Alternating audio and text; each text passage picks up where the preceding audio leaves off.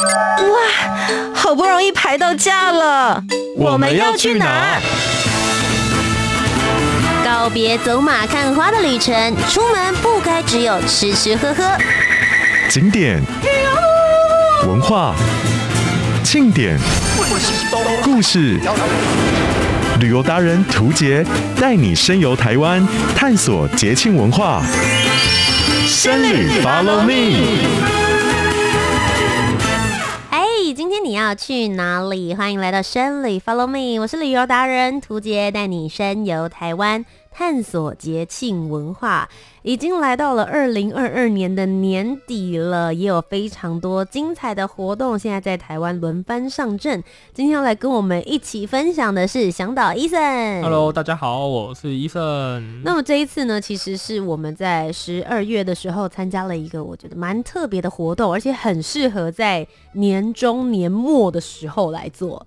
这个就是号称有台湾版的感恩节，就是谢平安祭典。是的，那其实呢，谢平安祭典，我觉得算是全台湾各地到处都有开花，因为它是一个很重要也很有意义性的一个传统祭典。那基本上谢平安祭典就是酬谢神明保佑我们这一年五谷丰收、国泰民安，所以我们要谢谢这一年都很平安。那像各地的话，我们知道有淡水、基隆、宜兰、彰化，各地都有这样子的活动。那么这一次呢，要带大家认识谢平安祭典之外呢，我们要特别带大家到某一个乡镇——彰化的永靖。那透过参加这样子的祭典活动，同时之间呢，我们也走入彰化，走入这六十年代的繁华历史，也带着大家认识这边传统的庙宇哦。就一起来听听今天的主题单元：Top 热门旅游市。节目的一开始呢，就先从谢平安祭典这件事情，带着所有的小旅客们来认识，因为我觉得应该算是新生代，或者是。我的下一代甚至后辈应该比较不太熟悉的。其实之前有听过谢平安祭典，但是这次算是我第一次参加。嗯，我也是第一次参与。那其实谢平安祭典之所以会有这样子的一个内容，最主要其实是希望能够酬谢神明的照顾。就像刚刚提到的，这就是台湾版的感恩节，而且这个谢平安的日子啊，通常会选在农历的十月十五号，就是下元节的当天。嗯，那当天我们也就称为谢平安日。嗯嗯，那它其实最主要呢，就是在各个不同的城市城镇，就像 Eason 刚刚一开始有跟大家分享的，在北部也有，中部也有，宜兰也有。它其实最主要就是所有的这个村庄里面的人，为了答谢天公或者是天神以及境内所有的神明，谢谢你们庇佑我们这一年非常顺利、很平安，而且五谷丰收。因为像每一年的下元节的时间的时候，也差不多大家都知道今年的收成好不好了。没错。农历的十月十五号呢，基本上大家都已经收成完，准备要过冬了。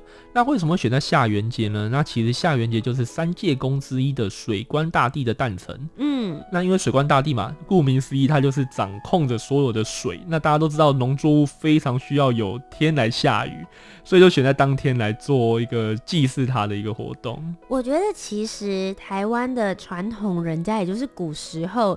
是非常有感恩这样子的概念的，没错，嗯，他们认为所有的呃丰收或是自己所有的这些生活，除了自己很努力之外呢，其实也是因为有神明的庇佑。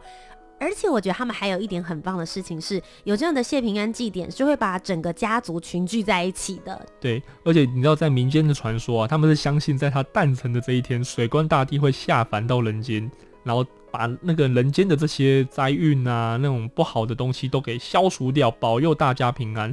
所以在以前的农村的地区，就是在这个时候呢，就会把收成的谷物加入像一些糯米的粉啊，把它揉成平安圆。OK，就是汤圆的那一种概念。对对对，然后呃，用来祭祀水官大帝。是，那同时的话，它也不会只是一个白天的活动而已，它会一路从白天玩到晚上，会雇请瓜戏或者是布袋戏、歌仔戏或是布袋戏的戏团呢来演戏酬神。同时在祭祀完成之后，嗯、他们就会家家户户开始准备一些丰盛的酒菜，宴请亲朋好友，让各地即使不是在地的朋友，也可以来到这边，大家一起团聚，非常热闹。哇，这样子热闹起来，其实就代表他们今年丰收然后很开心，然后准备过冬。嗯，那通常会有这样子的一个谢神明的活动，当然就要有一个主神。嗯、所以如果是在永靖地区这一边的话，最主要的整个信仰中心就是。永靖的永安宫是的，所以呢，这一次也要来跟大家分享，我们在二零二二年的年底的时候，来到了永靖这边的永安宫，参与他们谢平安的嘉年华。就像我们前面一直有提到的事情，它其实是可以群聚整个村落。或者是把家里面所有出去外地工作的人都把他们叫回来家里，大家一起团圆来谢天。对，以当地的习俗来说啊，其实这一天是仅次于春节最热闹的一天，所以这些。呃，外地的人啊，甚至他们一些附近的乡里的人都会邀请过来。是，所以这一次呢，那个嘉年华的家，他们也特别设计是用家庭的家来作为最主要的概念。对，就是希望大家来，有一家人一起祭祀、一起团圆的这个氛围。那么今年呢，他们整个谢平安的祭典是办在礼拜六、礼拜天，也周末时间让大家都能够很好的参与。对，因为这样子邀请大家，呃，外地人都回来团圆嘛。如果邀请在、嗯、邀请在平日的话，就比较麻烦。所以假日是一个很好的选择。对，所以今年其实不是正对刚好在下元节的时间，早了一些时间。嗯、但我觉得他们这样子的弹性度，反而可以真的更拉起大家回到永靖来。因为说老实，这样子的一个谢平安祭典啊，在早期的时候是非常非常热闹。为什么近年来稍微比较少人，或者是比较少村落去举办？其实最主要就是因为在呃积极大地震。对，那当初彰化永靖这边呢，其实他们过去这一百年来都有举办这个谢平安的祭典，都很盛大。但是直到了九二一地震之后呢，他们就开始停办这个活动，嗯、是蛮可惜的啊，因为这个已经传承百年了。其实就是有很多人跟 Eason 想的一样，就啊好可惜哦，是不是应该要再重新举办？不然真的断掉之后，这些祭典所有的细节就会从此失传了。所以后来就有一群人呢，他们就组成了彰化县永靖的共好协会，协同这边当地这些传统文化很了解庙宇的前辈们，他们一起共同再一次复苏这样子的活动。然后那时候去的时候就觉得。哇！我一直以为来到这边会看到很多，真的不好意思，就是老人家们在举办这些活动。结果不是，都是一群年轻人。真的，在所有的服务台里面，然后包含他们也设计了一些很有趣的体验游戏，等一下也来跟大家分享。因为虽然说今年你会想说啊，已经过了，来不及参加，但因为他们每年都会举办。对。我真的是很推崇，希望大家能够把谢平安这样子的精神传承下去之外，有人在这么用心这样子复苏活动，我觉得是很值得大家可以去参与跟好好的品味的。而且我觉得有年轻人的加入啊，你会看到整个无论是 logo 的设计，然后一些宣传品，嗯，或者他们的纪念品，然后连摊位的设计。邀请来的这些摊位啊，无论是餐车或是卖的东西，嗯、都觉得哇，都有一种很文创、很新创的感觉，就让我们打破了那种很很传统、很古老的这种氛围。其实他们好像第一次跟这协会庙宇，然后大家一起共同合作，来再一次重现谢平安祭典。我记得好像是二零一八年左右这样子，差不多就那时候。所以他们那个时候是说，哎、欸，开始举办，有人注意到这件事情，结果没想到就遇到疫情。疫情，对。对，所以这算是在他们在就是九二一大地震，然后以及疫情之后，再一次。大力推动跟复苏这样子的谢平安祭，所以这一次非常的盛大。但，我们也可以想象啦，未来他们就是会持续把这个活动继续办下去。我们明年后年都可以持续来参加。嗯，那我们就先来跟大家介绍一下谢平安祭典，不是只有大家想象说哦，我是不是一天之内就可以完成？他们设计成两天，而且两天的内容是完全不一样，氛围也不同哦。对，其实第一天就非常的热闹，永靖乡呢就总共有二十四个村落，每个村落的神明呢都会一起出来共同绕境。而且大家就会想说，哎、欸，二十四个村是不是就二十四个神明呢？答案是 no，更多。对，其实今年的话，有四十多个庙都有出来来进行绕境跟庇佑整个乡里。不过其实我就有问他们当地这个庙宇里面的工作人员，然后有些是比较长的长辈，嗯，他真的是有经历过在九二一大地震之前。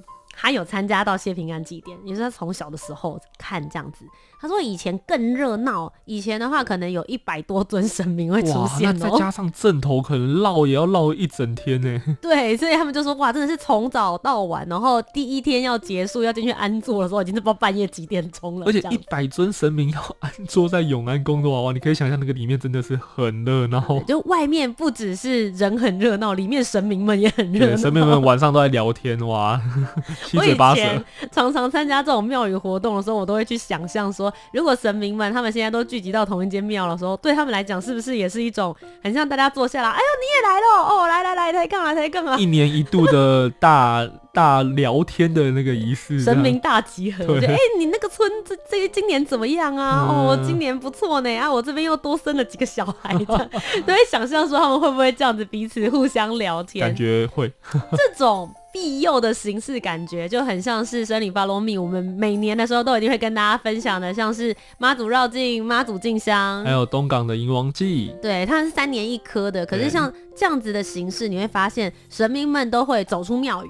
嗯，然后真的是去查看每个大街小巷，然后每一个人名，以及对他们来说啦，也是一种趋吉避凶，就是巡管区啊，巡田水啊。哦，有有有，就是这种感觉，听起来会再变得更亲切一点点。没错没错。所以第一天呢，他们的谢平安祭典的活动就在所有的神明们大家一起绕境，一起庇佑，以及我觉得还有一点很棒，就是神明走出庙宇啊。会让有一些真的是不方便。出门的人，嗯、不论是他是生病啊，或者是比较年迈，或者小朋友真的很小，然后大人也不方便带他到出来到庙宇状态的话，其实神明这样子损损呢，好像也会有一种比较安心跟平安的感觉。就老人家可能不方便移动的话，在门口就可以看到神明过来，那他就可以在门口迎接他。是，那所有呢，大家集中的地点，也就是第一天所有神明安坐的地方，就是在我们刚刚跟大家分享过永靖的永安宫。这个地方其实也可以算是永靖从以前到现在发展的正中央吧，也是永靖乡这边的信仰跟发展的中心。那主要呢，永靖乡的永安宫，它主祀是三山国王。嗯，那建庙于嘉庆十六年，其实已经有两百多年的历史，已经在守护这个乡里之间。那是当初广东的潮州的越籍的移民，他们这些客家先人来到台湾开垦时建立的。那我觉得最有趣的是，它不只只是当地的一个集会或是信仰的中心。嗯，他们当初要盖庙的时候有明定契约哦，就大家要来盖庙的时候，然后他们是会连同庙跟这个前面的永靖街，永靖街是第一个民间呃盖的建设的第一条街，街道感是从这个民间大家自己发起的。对，所以它你要想象它就是以前的都市计划，嗯，然后将永安宫。做成这边的都市计划的这个中心，然后把庙啊，它盖完庙之后，旁边会有店面，当做庙的收入来源。是，我这个计划非常的好，还怕庙没有香火，所以还有明定说这个是店面，这个店面的租金就是要给庙里面。然后呢，它规定庙的前后跟左右的大街上，这个盖的房子呢，要大家要保持美观，所以要用瓦片当做屋顶。如果这个是都市计划的话，在两百年前真的是做的蛮完善的哎。对，因为用瓦片的话，不止美观，因为庙庙的那个上面屋顶一定是瓦片嘛，所以大家就是一致都是用瓦片，你可以看起来这条街一定非常的漂亮。第二个就是以前呢，怕那个火灾，因为用茅草的话，可能。火就比较容易点燃，而且一点就是一排灰一起烧，嗯、所以用瓦片的话就是比较安全。是，所以其实我觉得他们在以前的时候真的是以永安宫来作为整个建设的中心、发展的中心，不只是大家想说三姑六婆们或者是信徒们平常有空的话才聚集到这边，对他们来说是每一个日常生活的场所。对啊，你可以想象卖那种什么杂货啊，或是一些吃的啊、面店啊，可能就在这一条街上。据说以前这一条呢，真的非常非常的繁华，嗯、包含像他们现在在永靖地区走进了一些小巷子里面，他们有非常知名的彩绘墙。嗯，那个彩绘墙其实就在画着以前街区的样子跟状态。其中有一个就会说，这边其实以前有就是酒楼啊，有茶室，嗯、然后有干妈店，甚至以前的这个医生接生婆，大家都是会在这个路上走来走去的。还有戏那个戏院，那有戏院就知道当地人呢、嗯、人够多，而且有这个消遣啊娱乐的这个场所，撑得起娱乐休闲哦。对，所以表示以前在这边呢，其实是非常的繁华的。那刚刚其实有提到了，在永安宫这一边呢，最主要主事的就是三山国王。嗯，那三山国王其实是指在这个广东省这个地方的话的三个山，就是金山、名山跟独山。所以对他来说，他其实算是山神，嗯，也是客家人非常重要的信仰中心。所以当时他们来到台湾的时候呢，这些潮州的客家人就在这里也建了三山国王庙。可是我觉得这个永安宫最有特色的地方，跟其他的三山国王庙不同的是，以前大家如果看到庙宇里面三山国王就是三位嘛，没错。但真的来到永安宫之后，你要仔细看，你就想说，嗯，它背后是不是有重叠的三尊神尊呐、啊？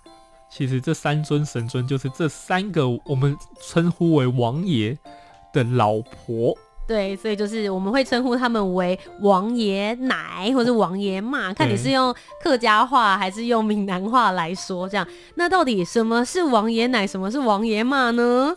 他们就是三山国王的老婆。老婆是的，他们用的方式我觉得很有趣，因为我那时候在后面看，我就想说，咦，后面那个神尊是。然后里面的就是主委啊，还有呃当地非常知名的文史老师叫邱老师，他就跟我们解释说，哦，其实很像是保护自己的老婆的意思。对，他没有在旁边另外做祭祀的坛，而是直接放在三山国王的王爷的后面。嗯，那意思就是说我挡在老婆前面。有事你冲着我来，对，有事我帮他化解掉，保护老婆，很爱老婆这个概念。我那个时候看到的时候，我第一个想法是，人家说每个成功的男人背后都有一个哦，完全验证在 永安宫上面呢，完全就有的话就觉得超可爱。然后邱老师其实就有讲说，大家一开始来这边的时候。就是会开玩笑啦，嗯、就会说，哎，这三山国王怕老婆啊，就是老婆都在后面对他指指点点啊。对。但后来他们说，其实才不是这个样子的。其实因为客家话，它的一个发音是三山国王家，嗯、我有点不太会发音啊，就是家老婆。但那个惊，我们用闽南语话以为是惊，会害怕，但其实那个是敬的意思，尊敬老婆。对，所以其实里面大家就可以看到这个非常有趣的状态。那同时之间，大家如果有机会去到永安宫拜拜的话，我觉得像它的右手边的部分的话，大家就可以去拜所谓的文昌。可是，在这个庙宇里面，他们的文昌也很特别，是韩愈。嗯，那在这边呢，我们会尊称他为韩文公，我觉得很合理啦，因为他是唐代非常知名的文学家，同时呢，跟三山国王之间也有一些故事跟渊源。那他到底有多么值得被这一些？些孩子们喜欢念书的孩子们来作为尊崇呢？以前其实苏轼有用了一首诗来形容他，叫“文起八代之衰，道济天下之逆，终犯人主之怒，勇夺山军之帅”。所以大家就可以知道说，他以前的这个表现以及在历史上面的地位。是非常非常重要的，没错。而且说到这个永安宫，其实对永靖乡呢当地的教育也是有一个很重要的发源地。对，因为其实以前刚刚有提到了嘛，就是你面对庙宇走右手边这边的话，你可以拜到韩文宫。嗯、那以前在庙宇的正后方，其实是当初的私塾。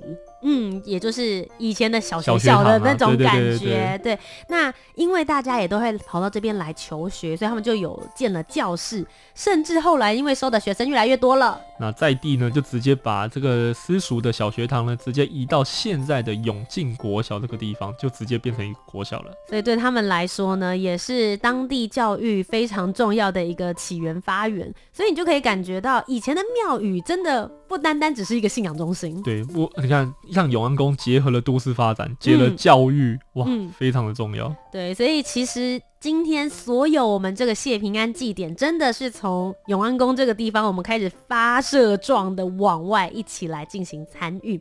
那其实接下来就来到了我们第二天的行程，也是我们当天真的觉得他们办的很文创、很年轻，也很有活力，嗯、同时之间也没有忘记掉那些传统该做的事情。像第二天的早上，第一件最重大的事情就是他们会一起做千人搓汤圆。我们先讲搓汤圆，然后再讲千人这件事情好了。搓汤圆这件事情啊，其实是对于他们这样的谢平安祭典当中蛮重要的一个环节。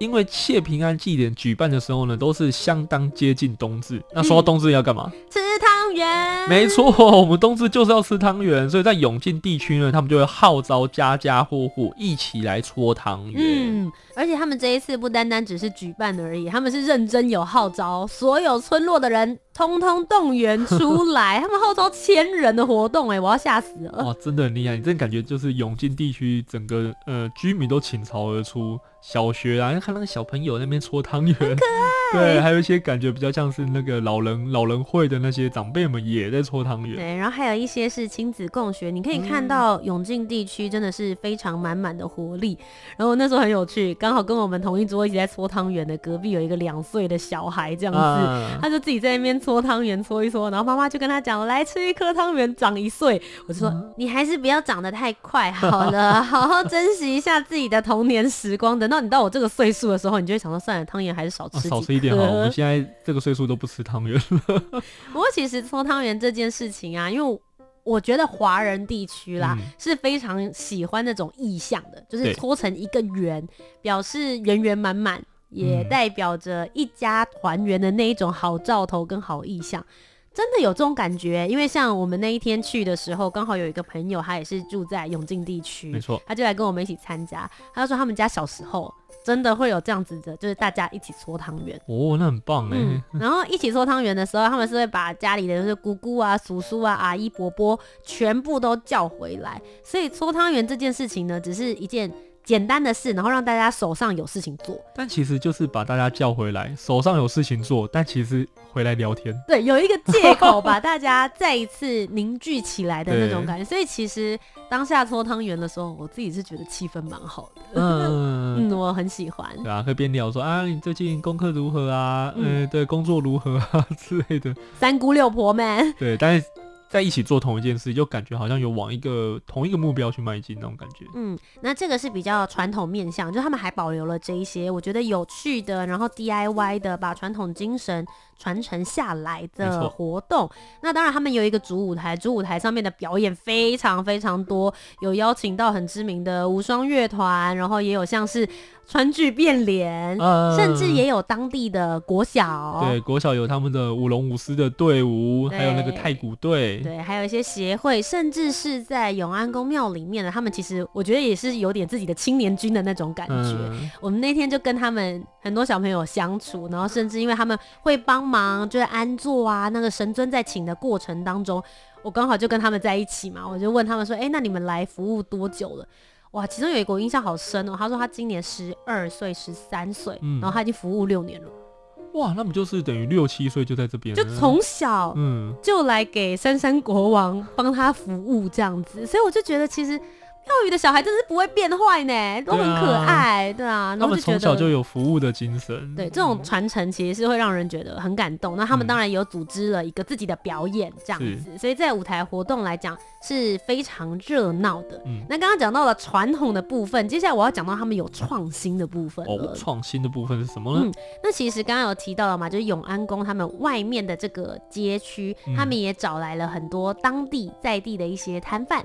那里面我记得大概至少有六十摊左右，哦，差不多大概有两三百公尺的长度。对，就是有吃的、喝的、在地的，我觉得是能够很展现活力。而且你去到那边，就是从早吃到晚，你可以 不用太担心自己，哎、欸，是不是会找不到什么东西吃啊？可以很了解当地的一个特色。除此之外呢，正是因为。这些共好协会里面的人都是年轻人，他们做了一个我好喜欢的东西，嗯、就是实境解谜。哇！而且这个实境解谜是结合了科技哦。嗯，我真的是要大力称赞一下他们，真的我很喜欢这个游戏。为什么？因为其实我觉得一个传统活动要能够。持续不断的举办下去，新生代的加入是非常重要的一件事情。没错，那要让人加入，你总要让人家知道这里曾经发生过些什么样的故事。对啊，如果你就是用那种讲古的状态。我跟你讲哦，哈，今天哈两百年前是什么什么，我不敢说，就是大家会听不下去，可是你可能会很难让这个故事有更有效的传播。如果以传统的方式，可能有一个导览老师啊，带个十几二十个人，然后一起讲解，那、嗯、你就觉得 OK。你来参加讲解，但你可能十几二十个人一次的一团的形式呢，就会有点力量不足。对，但他们用的一个方式叫做 LINE 的实境解谜游戏，嗯，这就是刚刚提到的结合了科技，科技。所以你不用有导览老师，对，LINE 就是你的导览老师，是，然后你就在 LINE 上面呢，他们会做一些问答，嗯、然后就跟着 LINE 上面的提问去找你的解答。那他其实也设计了一个故事，就是小陈故事多，所以这个故事里面的主角就叫做小陈。